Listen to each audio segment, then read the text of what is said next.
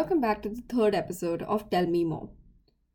Have you ever felt like a slave to your emotions, or you know, you get into a fight and regret not handling it properly? When you reflect back on it, you feel like, damn, I mean, I really could have handled it very differently. Or there's somebody in your life who always tries to instigate a reaction out of you, and you always end up reacting exactly the way they want. Well, today we're going to talk about a way you can handle those emotions. But before we dive into today's episode, I want to mention that please rate this podcast, subscribe to it, and share it on your social media and tag me at Gleam Beams. It will really help me understand the type of content that you're looking for and create the next episodes accordingly. Let me introduce the concept of emotional independence. And what is it exactly? I mean, people do speak about emotional independence, but what is it exactly, right? Um, have you ever felt like uh, someone's words impact you immensely, or maybe you think you might feel happier if someone you admire approves of you? If your relationship changes, or you know, your partner starts to do things your way. This sentiment is very common. It's the idea that our happiness depends on something outside of us. And when that happens, that is known as emotional dependence. So the opposite of it, when it is when our feelings and like our self-worth are based on these external factors such as you know how another person feels about us or how another person is acting. You must have tried this many times in your teen years or many people even try it uh, in their adulthood where you tell people i don't feel a thing you know. You you get numb towards situations. You never let people too close to you or show you do you know you just show that i really don't care about things you think you're being emotionally independent at that time and acting like nothing can hurt you, okay? But you are actually just suppressing your emotions. And you don't realize that there could be this really tiny ass trigger, okay, or very small trigger, and the right trigger will send your entire facade crumpling down. The thing about indep- ind- emotional independence is that it is always misunderstood Emotional independence does not mean that you don't care about somebody or you don't feel emotions. It is quite the opposite. It actually means that you feel emotions or you feel any sort of feeling a little more, you're aware of it, and you feel particular ne- negative emotions also, but you never let it consume you. Many people end up putting all their energy and you know anchoring their happiness into one relationship let it be your relationship with uh, your parents or a relationship with a spouse or just you know somebody who you're dating or you know your friendships. Whatever they say what their actions are you know you'll become so involved into that one relationship that you start feeling that your self-worth and how you feel about yourself depends on them so it could be that you know they'd say that you're not good at something and you'd start believing in it you know. They'd say you're not a good person and even if you're a good person let's say in toxic relationships specifically the other person's always going to keep on telling you that you know you're not good enough you're not doing enough for me because they probably can't see what you're doing for them. And you're going to start believing that yeah maybe i'm this person i'm not really you know good enough or and you start like doubting yourself you start feeling unhappy about yourself okay? But that stems out of emotional dependence. When even with your parents you know you expect your parents to understand you. Do you expect them to be your friends? You expect them to tell you the right things in the right situation. You expect every single thing from them. Even when it comes to a partner you expect the partner to watch movies with you to share the same taste in music or even vibe to the same music enjoy the same concerts to travel with you and everything you know. And when they refuse to do something you just feel abandoned. You feel like you know they don't care about you they don't want to put in efforts or they don't love you. But well the fact is that you will have one person who will share your love for you know probably deep conversations and coffee one who will love to you know listen to heavy metal and rock music with you and one who will love to go on treks with you.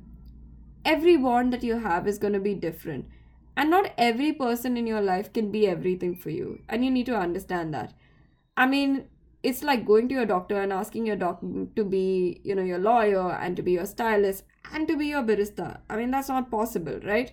It's the same way you cannot expect people to be there for each and every bond.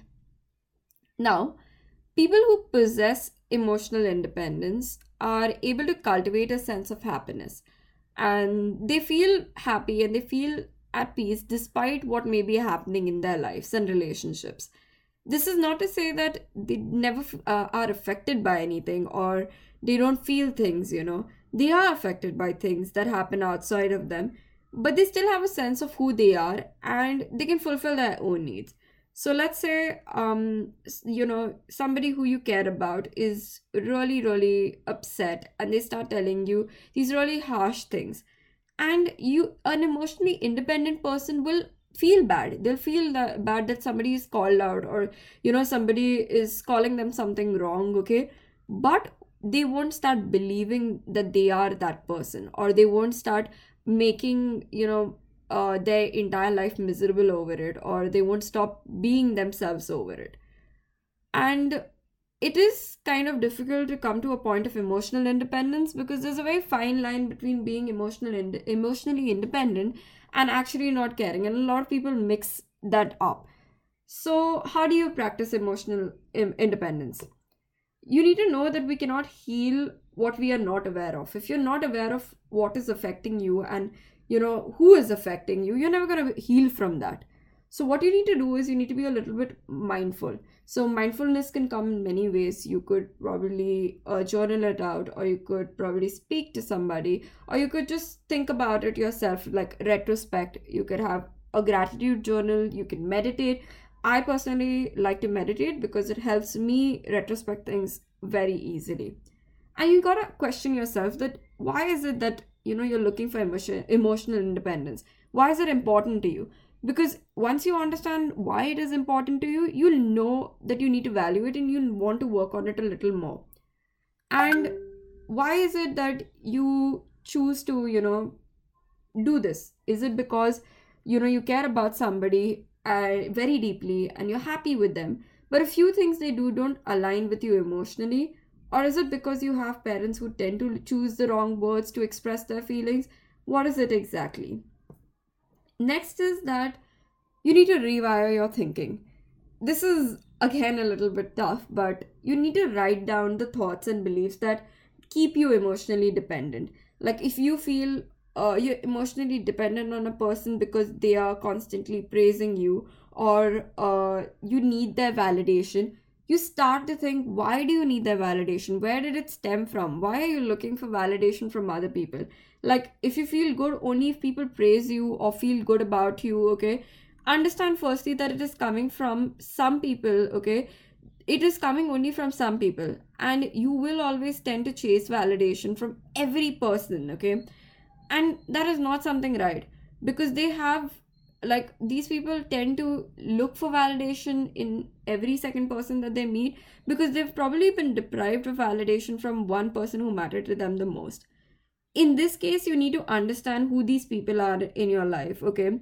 And does their approval really matter to you? Are they giving you a feedback or are they just criticizing you without wanting you to grow? Putting your thoughts down or letting yourself remember that you are not their words and you are extremely important is what will help you get to a point of emotional independence.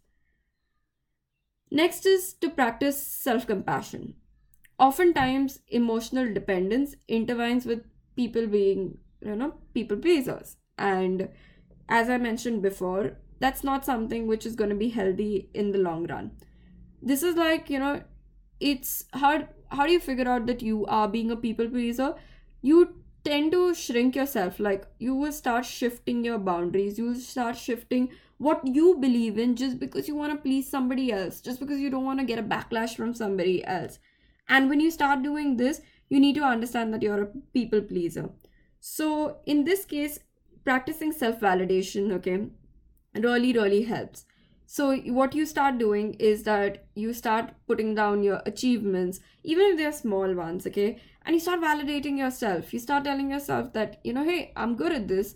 So why do i need somebody else to tell me this? I've already let's say if it's your work and you're good at um, i'm gonna just take my field. If you're good at graphic design and you have got probably five clients underneath you you need to know that you don't need that one person in your life whose validation you're waiting for okay to say oh yeah your work is good.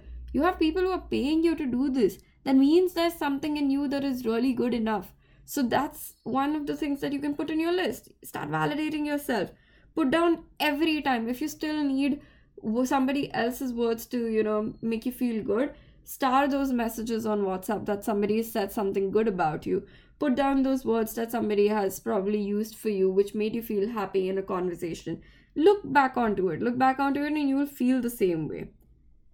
The next is to practice letting go. This is very tough and it doesn't come easy. I mean even after years of trying it you're going to still feel a little caught up on this practicing letting go means releasing the need to control how other people feel about you. Um you know you have to be okay with yourself and with them feeling whatever they're feeling. By learning to let go of you know the expectations and taking responsibility only for your feelings okay we also realize that when somebody else is feeling a particular way they might lash out on us in a way that they don't want to or a way that will make you feel horrible and you need to realize that it's not always your responsibility to take every word and make yourself feel horrible about yourself this is a true form of acceptance where we start acknowledging that other people are entitled to their own feelings towards us, but this does not change the core of who we are.